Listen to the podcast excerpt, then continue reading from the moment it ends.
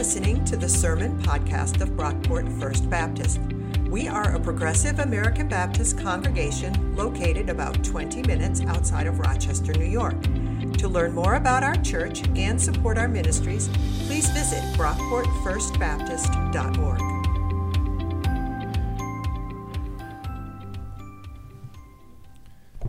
So, uh, my dear friend Ed Lehman always challenged me when I was reading scripture to not just think about the words that were in front of me, but who the author was talking to and kind of where they were at. And I know Dan's challenges in this series to think about the metaphors of, of Christ on the cross. Um, I was reading this last night, and um, I was reading the, the uh, chapter and verse before it. And you know, clearly Philippians was Paul writing to the church in Philippi. Um, I didn't remember this, but the Philippians were under great persecution for their faith in Christ. This would have been in the difficult times in the beginning when the churches would have been being persecuted. And uh, I had also forgotten that Paul was in prison when he wrote this. And in the, the verse right before this, Paul is struggling with whether he wants to live or, or die, to die so he can go and be with Christ, whom he loved and worshiped, or to continue living to pass, pass the message of Christ's love on. So that's the context of this chapter, and I'm intrigued by where Dan's going to go. Please hear these words from Philippians uh, chapter 2, verses 5 through 11. Let the same mind be in you that was in Christ Jesus, who, though he was in the form of God, did not regard equality with God as something to be exploited, but emptied himself, taking the form of a slave, being born in human likeness. And being found in human form, he humbled himself and became obedient to the point of death, even death on a cross.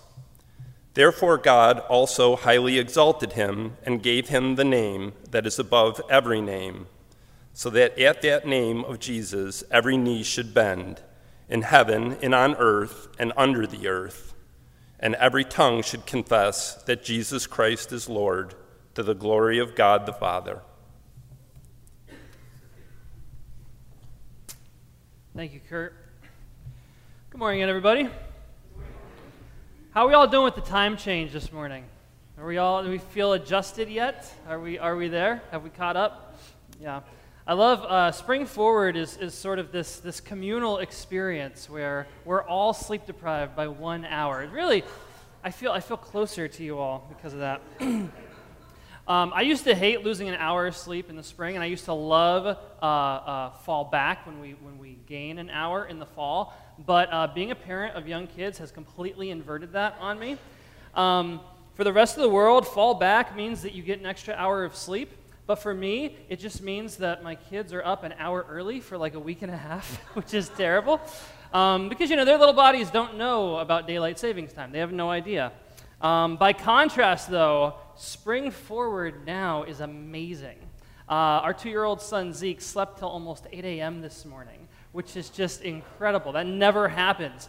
If, if only there was a way to keep his body from adjusting, you know, that would be, that would be the trick. It's great to be together. It's great to be um, a little groggy and a little less sleep with you all. Uh, we are in the season of Lent, uh, which is this uh, season of preparation and reflection leading up to Holy Week and Easter. And we kicked off our Lenten teaching series last week, uh, which is called Metaphors of the Cross. Every week in this series, we're looking at a different metaphor that Christians have used throughout history um, to understand the cross and to answer the question why did Jesus have to die? How is it that Jesus' death on the cross saves us from sin and death? We kicked things off last week by looking at the idea, the metaphor of Jesus as a ransom, which is a very ancient way of looking at the cross.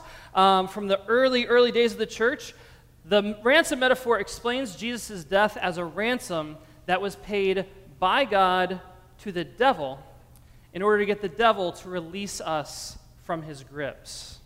Um, if you missed that sermon last week, I'd encourage you to go online and check it out. Uh, we covered a lot of foundational stuff for this series, so you don't want to miss that. Now, a lot of the metaphors we're looking at over the next six weeks are very, very ancient and therefore very, very foreign to us and how we think about things in the world right now. And that also includes the metaphor we're talking about today, which is Jesus the victor. The fancy title for this way of viewing the cross, like in Latin, is Christus Victor, which is Latin for Christ the victor. How many people could have guessed that? Maybe, yeah, a lot of you. We see, you know Latin, you know this stuff. Um, but uh, Jesus the Victor, or Christus Victor, is uh, another atonement theory from the earliest days of the church. It's basically what the ransom theory turned into over time. We touched on this a little bit last week, but the ransom metaphor has some flaws. Like, for one, it gives Satan way too much power. It almost presents God and the devil as sort of like rival deities, and that did not sit very well with some folks in the early church. And Jesus the Victor, Christus Victor, is what basically resulted from that. The idea with this metaphor is it basically downplays the whole ransom element while retaining the idea that the cross is Jesus' victory over the powers of darkness. We find traces of Christus Victor scattered all throughout the New Testament. Um, all the stuff we looked at last week with the ransom metaphor, all the places in the New Testament where Jesus is called a ransom, that still applies with this way of looking at the cross. But you also find these instances, especially in Paul's letters, where the cross is talked about as a sort of ironic victory. We find this in the opening chapter of 1 Corinthians, where Paul writes, the message about the cross is foolishness to those who are perishing, but to us who are being saved, it is the very power of God. There's this idea here that to most people, the cross looks like a defeat, it looks like losing. But to those who are in the know, to those who have encountered the risen Christ, we see the cross as the ultimate victory. The same idea gets picked up in our scripture reading for today, uh, Philippians 2, verses 5 to 11, where Paul here is talking about the importance of following Jesus. Kurt actually uh, situated it in context very nicely for us. And then all of a sudden, out of nowhere, in the middle of this letter, Paul breaks into poetry. And here's what we find. I'm going to reread the passage. Let the same mind be in you that was in Christ Jesus, who, though he was in the form of God, did not regard equality with God as something to be exploited but emptied himself, taking the form of a slave, being born in human likeness, and being found in human form. He humbled himself and became obedient to the point of death, even death on a cross. Therefore, God also highly exalted him and gave him the name that is above every name, so that the name of Jesus every knee should bend, in heaven and on earth and under the earth, and every tongue should confess that Jesus Christ is Lord to the glory of God the Father. First century beat poetry right in the middle of Paul's letter to the Philippians. He was a poet, and he didn't even know it. This poem captures really um, the essence of the Jesus the victor metaphor. The first half of this poem, verses 6 through 8, roughly, focus on how Jesus emptied himself. Jesus became less. He was equal with God, but he takes on human form. He takes on flesh and dwells among us in perfect love, in perfect humility, to the point that he humbles himself unto death. The world saw Jesus' humility as a weakness, and it killed him for it. But God had a different reaction. And that's what's captured in the second half of this poem. That's the contrast.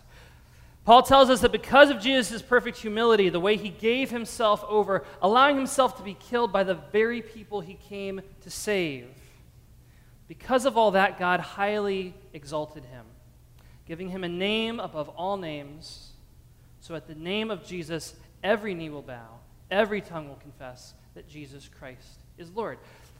Do you see the paradox and the tension in this poem? Kind of the contrast with the first half and the second half? Jesus humbles himself, so God exalts him.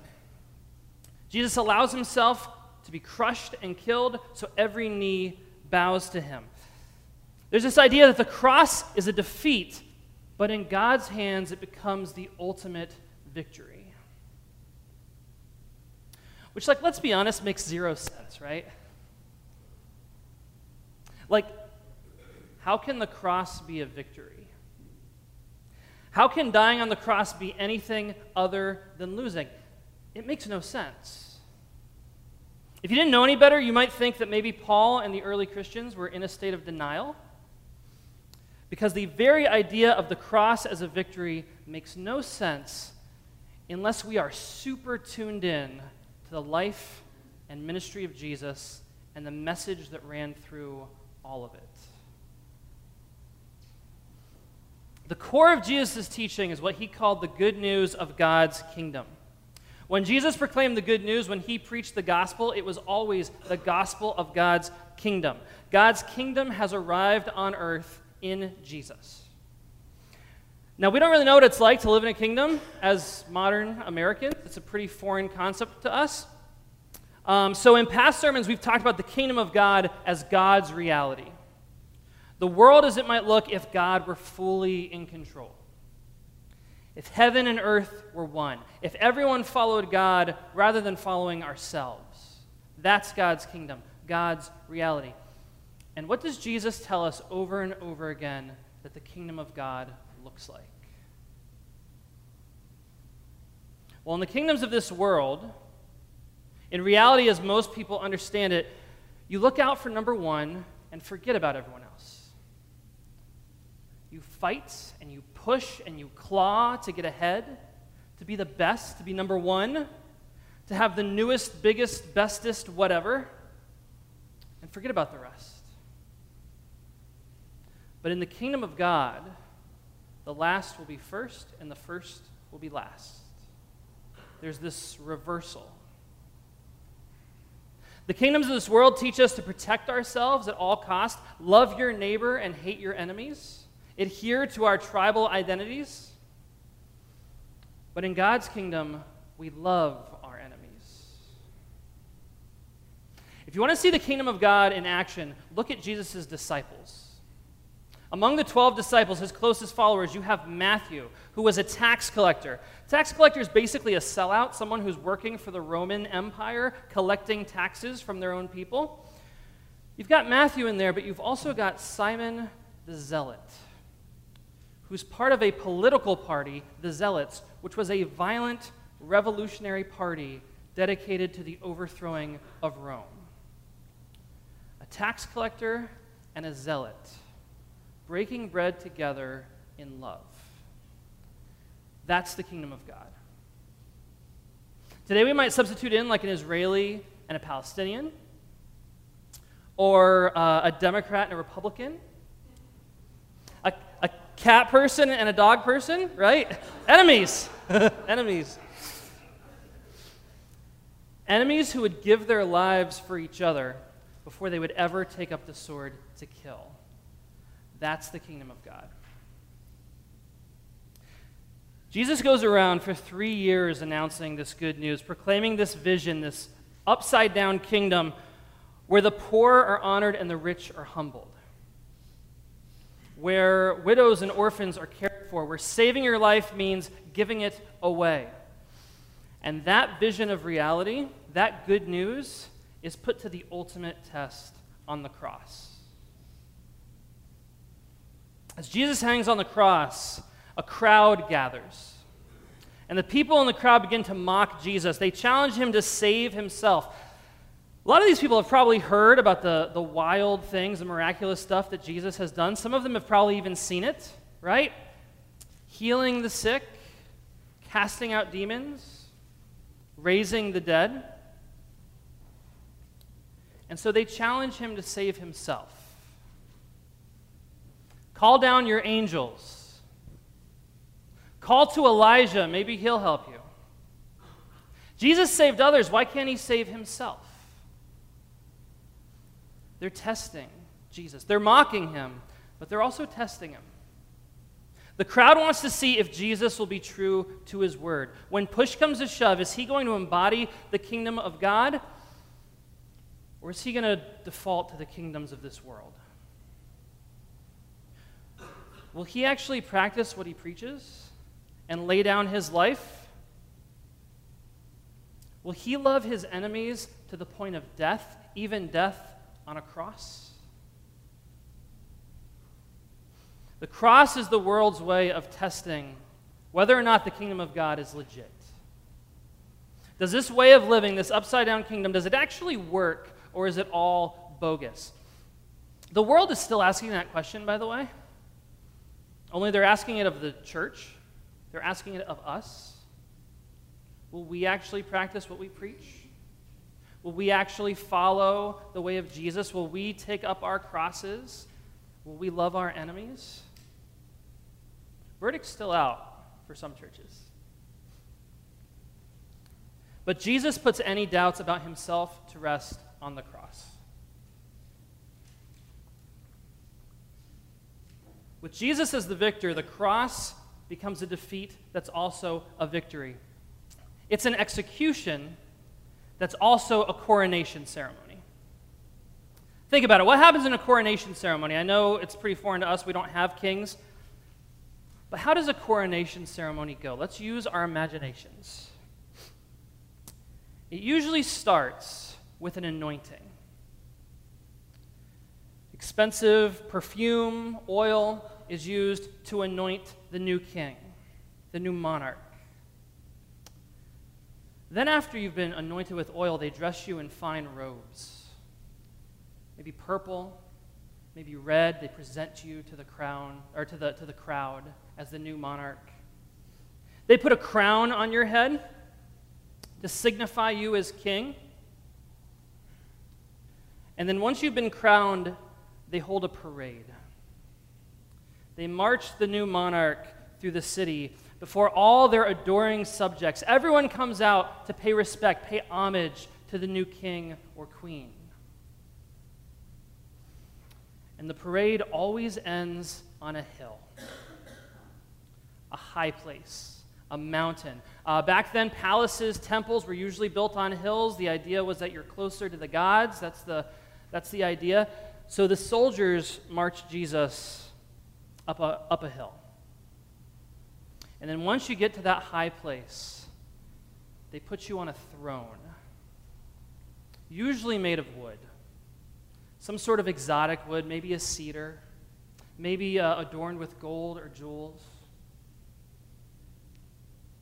And then once the monarch has been enthroned, they always seat dignitaries with them leaders, generals, respected people from the community, one on their right and one on their left. Jesus' execution is also his coronation. This is where the kingdom of God becomes a reality. Does anyone remember the sign that the Roman soldiers hang over Jesus' head? Don't spoil it, Luann. it's on the next slide. Um, does anyone remember what it says? Anyone want to shout it out if you know? King of the Jews. King of the Jews, yes. Jesus of Nazareth, King of the Jews. Cross is an execution that's also a coronation. It's a defeat that's also a victory. It's Jesus' lowest point, but it's also the point when he is most exalted. That's Christus Victor. See, this victory metaphor, it captures the beautiful paradox at the heart of the cross. And it's one of many paradoxes that are key to our faith. As Christians, we believe in a virgin who becomes a mother, right? It's kind of an odd thing to believe. We follow a Messiah, a Savior who's been crucified. We believe that Jesus is fully human and yet fully divine. And if you really want to see some paradoxes, just look at Jesus' earliest followers. Take Peter, for example. Peter is a mess. he is a total fool the kind of guy who leaps before he looks. He's also a coward. Um, he abandons Jesus at his lowest point and denies that he even knew him. And yet, Peter is also the rock on which Christ builds his church. Or take Paul. Paul's another good example. He was a Pharisee and a zealot. He was a religious radical who persecuted the early church and probably wouldn't have been caught dead interacting with Gentiles, dirty Gentiles like us. But then Paul encounters the risen Jesus, and he becomes a leader in the church and a missionary to Gentiles. And we're just scratching the surface. The Bible is loaded with these paradoxes. Moses, a man with a debilitating speech impediment who becomes God's mouthpiece. Abraham and Sarah, a childless couple in their 90s who become the parents of a new nation. Esther, um, a concubine, basically a slave, who becomes queen and saves her entire people from genocide. All these beautiful contradictions in the Bible, and at the heart of it all is the cross a defeat that's also a victory. I look around this room and I see beautiful contradictions looking at me right now. Take me, for example. I am a uh, failed stand up comedian and preacher. anyway, I'm not going to make a joke about that. Um, I'm also a pastor's kid who swore that I would never go into ministry because of how the church treated my mother when she was in ministry, who's now a pastor who loves the church and could not imagine doing anything else. It's a contradiction. Because of the cross, I've seen drug addicts turn their lives around and work to keep kids off the streets. I've seen people from violent homes turn away from violence and become advocates for peace. I've seen couples with, with broken marriages rediscover their love and trust for each other. And at the heart of it all is the cross, a defeat that's also a victory. We are all contradictions. We're all hypocrites on some level. We're all broken. I know I am. And yet, we are also God's biggest success story. The cross is a paradox. It's a test. It's a test that Jesus passed, and now it's a test for every single one of us. Put yourselves in the crowd at the foot of the cross. Do we actually believe in this kingdom Jesus announces? Do we believe in this upside down reality of loving enemies, dying to the self? Do we believe that, what, what Jesus announces about us, that we are beloved children of God, or do we believe all the other things that the world tries to convince us about ourselves? Do we look at the cross and see a God of violence? Or do we look at the cross and see a God of love? When you look at the cross, do you see a defeat? Or do you see a victory?